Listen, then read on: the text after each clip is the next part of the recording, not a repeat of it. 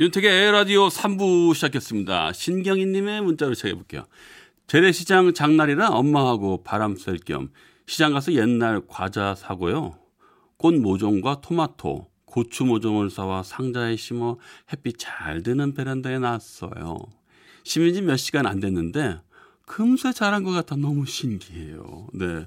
어우, 뭐 몇 시간 안 된 것 같은데 자란 것 같다고요. 그만큼 관심을 끝까지 보고 계시가 가져주셔가지고 아마 진짜 이만큼 자랐는데 그게 보였나 봐요. 근데 신경이님 요즘 봄에 이 새싹들 올라오는 거 보면 기분 참 좋죠. 게다가 그 새싹들의 색깔이요. 아 잎이 무성할 때 그 색깔이 아니고 뭐라 그럴까요? 약간 투명한 듯 하면서 그 뭐 아주 그 연한 그 녹색의 그 색깔이요. 참 사람 기분 좋게 만드는 것 같습니다. 네, 신경이님 문자 고맙습니다. 자, 에라디오 청취자분들은 어디에서 무엇 하고 계시면서 듣고 계세요? 오늘 무슨 일이 있었는지 어떤 생각하시고 계셨는지 누군가에게 전하고픈 이야기가 있는지 아니면 그냥 하고 싶은 얘기든 뭐 저도 좋고요. 누군가에게 조금 뭐든 다 좋습니다. 듣고 싶은 신청곡과 함께 문자 보내주세요. 문자는 샵 8001번입니다. 샵 8001번. 짧은 문자는 50원, 긴 문자, 사진 첨부는 100원의 정보 이용료가 부과됩니다. 노래 한 곡 듣고 올게요. 여자 아이들의 Oh my god. 눈부신 하늘에 시선을 가린 채 네 품 안에 안기네 흐르는 음악에 정신을 뺏긴 채 그대로 빨려드네 Oh God help me 숨이 멎을 것까지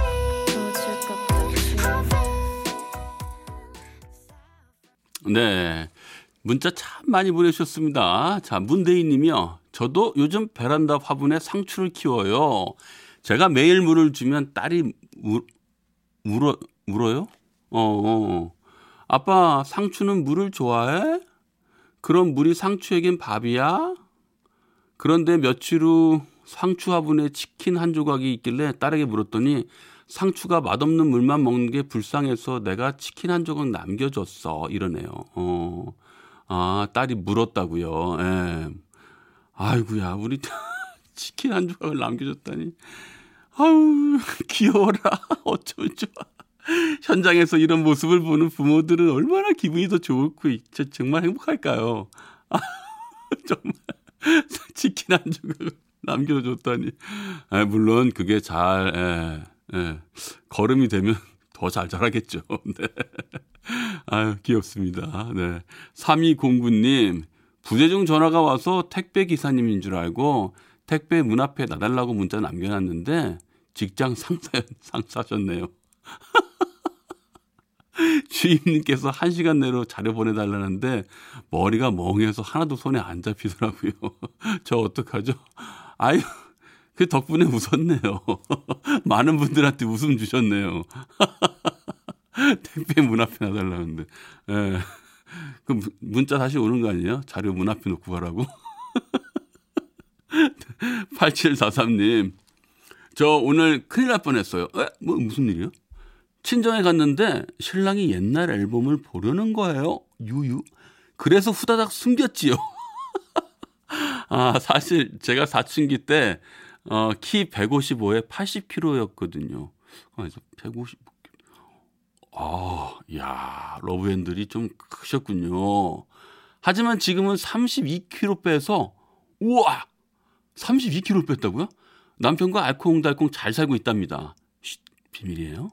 남편은 태어나면서부터 제가 날씬한 줄 알아요. 키득키득. 아, 그래요? 아직도 앨범을 못 보셨단 말이에요? 어, 아, 혹시 남편분 제가 방금 얘기한 거 전까지 혹시 못 들었으면 다시 듣게 하세요! 그래요. 이런 비밀은 지키고 사는 것도 재밌죠. 네. 저도 어, 장인어른 집에 갔다가 어, 아내의 옛날 그 학창 시절의 앨범을 우연찮게 봤어요.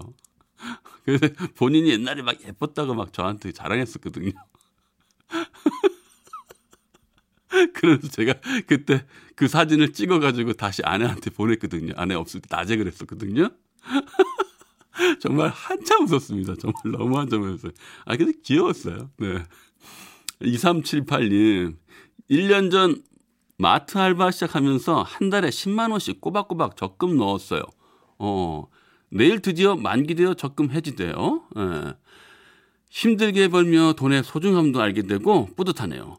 부모님 내복 사드리고 언니 오빠들한테도 선물해 줄 생각하니 벌써 설레요. 네, 어, 그렇죠. 부모님들은 어, 내복을 여름 전까지는 입으시더라고요. 네. 기능성으로 좀 얇고, 네. 탄력 있는 걸로, 예쁜 걸로 사주시기 바라겠습니다. 아, 언니 오빠들한테도 선물해 줄 생각이니까. 야 정말 마음이 참 예쁘네요. 한 달에 10만원씩 꼬박꼬박. 아, 막 그런 적금하면서 그런 생각 하잖아요. 작은 금액이면은 이거를 다 계산해 봐. 3년이면 3년 후에 얼마가 당연한 거죠? 계산해 봐. 아, 뭐야, 이거밖에 안 돼? 아, 내가 진짜 힘들게 덜어내서 이만큼 진짜 내가 아껴서 적응하는 건데 3년 후에 이거밖에 안 돼. 아, 막 희망이 없고 그런데 얼마나 대단합니까? 10만 원씩 꼬박꼬박 해서 용기 잃지 않고 말이죠. 아, 여러분들 예전에요. 어, 제가 옛날에 어, 전원주 선생님인가? 김성희 선생님인가? 옛날에 저축하기 전원주 선생님이셨나요? 그분이 어떤 아침 방송에 나오셔서 그런 얘기를 하시더라고요.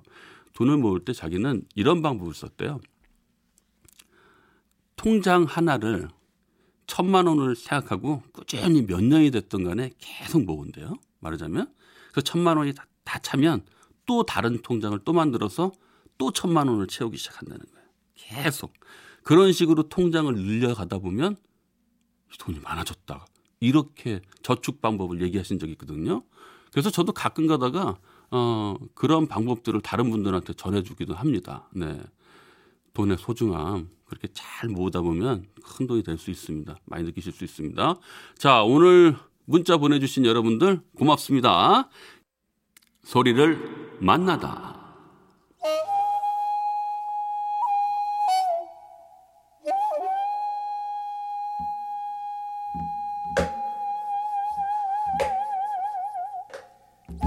오늘 만나볼 소리는 악기 소리입니다. 우리 국악기 바로 대금.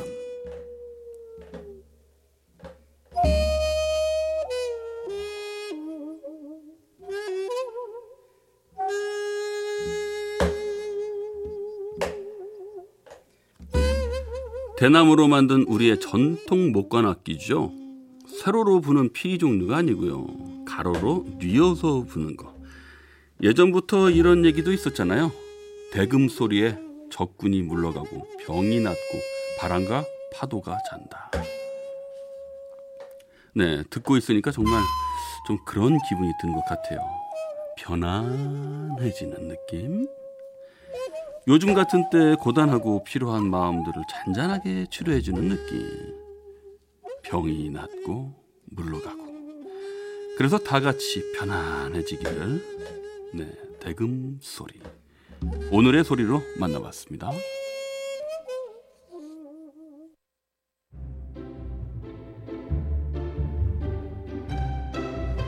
거꾸로 흐르는 음악 여행. 오늘도 지나간 시간 속으로 떠나봅니다. 오늘은요, 90년대 라디오입니다. 90년대 라디오에서 한창 흘러나오는 노래들로 오늘은 음악여행 떠나보겠습니다. 90년대 라디오에서 밤 시간대 DJ를 하셨던 분의 노래부터 준비할게요.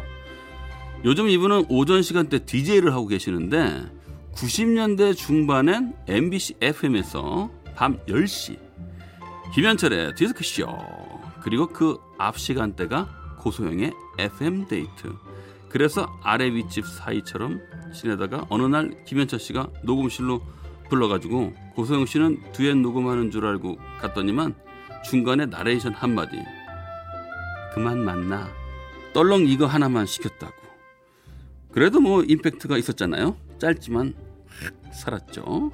그 노래입니다. 김현철 왜 그래?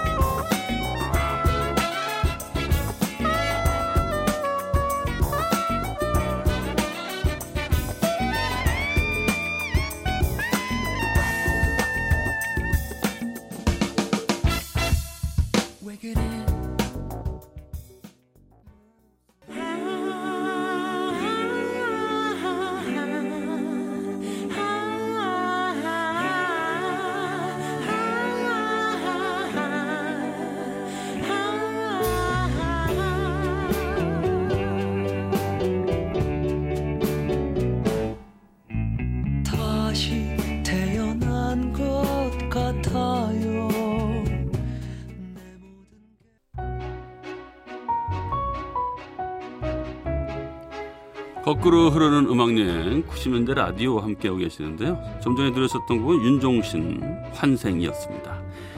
이 역시 윤종신 씨도요. 90년대 라디오 밤 10시 때 DJ였죠. 그때는 신문에도 크게 날 정도였어요. FM 밤 10시 DJ 3파전 이런 식으로요. 서로 방송사가 다른 DJ들 3명의 각 축전. 김현철, 윤종신, 유영석. 네. 90년대 우리 가요에게 에, 가요의 황금기를 함께했던 분들이죠. 함께 노래 듣고 소개하고 함께 얘기하고 90년대 라디오의 추억을 함께 만들어줬던 DJ들이죠. 유영석 씨의 화이트 노래 중에서 한 곡 듣겠습니다. 네모의 꿈.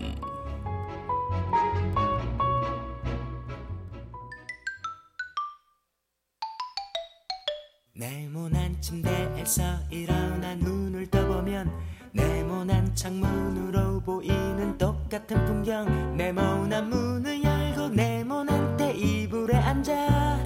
네모난 조간신문 본 뒤. 네모난 책가방에 네모난 책들을 넣고 네모난 버스를 타고 네모난 건물 지나. hey, hey. Hey,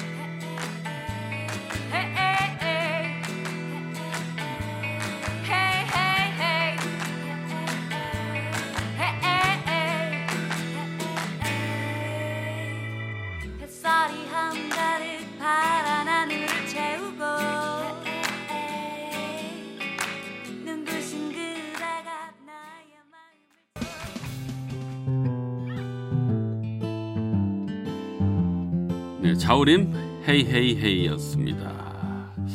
90년대 라디오 어, 음악여행 떠나보고 계시는데요. 근데 그 90년대 라디오 얘기하면서 이분 얘기 안 하고 그냥 가긴 좀 힘들죠. 라디오 DJ계 문화부 장관이라는 얘기까지 할 정도였잖아요. 별밤지기였던 이문세 씨. 저한테도 90년대 라디오 추억에 뭐 7할, 8할 정도는 되는 것 같습니다. 아마 대부분 그럴 거요. 네. 노래 한번 들어봤죠? 이문세, 옛사람.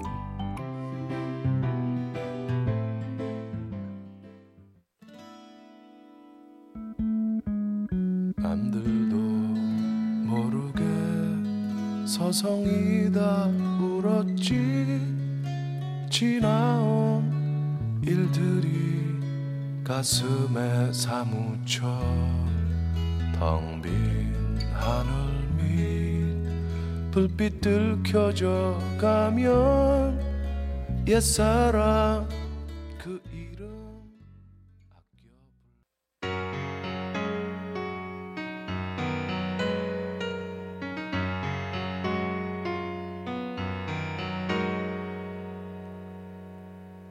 집에 오는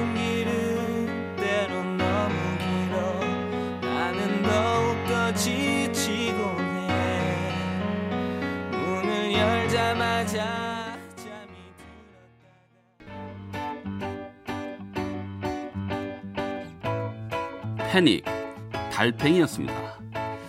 노래만 듣다 보면 그때가 얼마 안 된 것 같은데 숫자로 따져보면 20년 넘은 시간이잖아요. 뭐 숫자로 뭐 굳이 따질 필요도 없이 거울만 봐도 뭐 제 얼굴은 너무 달라져 있으니까요. 아, 20년이면 뭐 변한 게 많은 시간이죠. 옆에 있었던 게 없기도 하고 옆에 없었던 게 새로 생겼기도 하고 90년대 라디오를 한창 들을 그 무렵의 나이가 만약에 서른 즈음이었다면 아마 지금은 대략 쉰 즈음이겠네요. 김광석입니다. 서른 즈음에.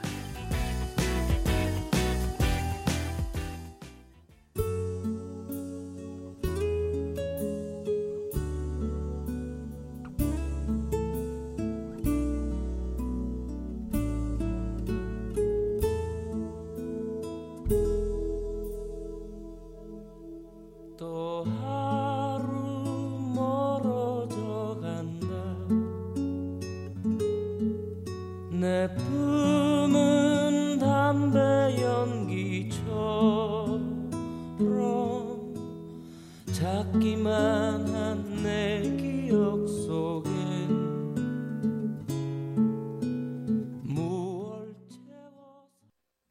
김광석 서른쯤에 이어서 광고까지 들었습니다.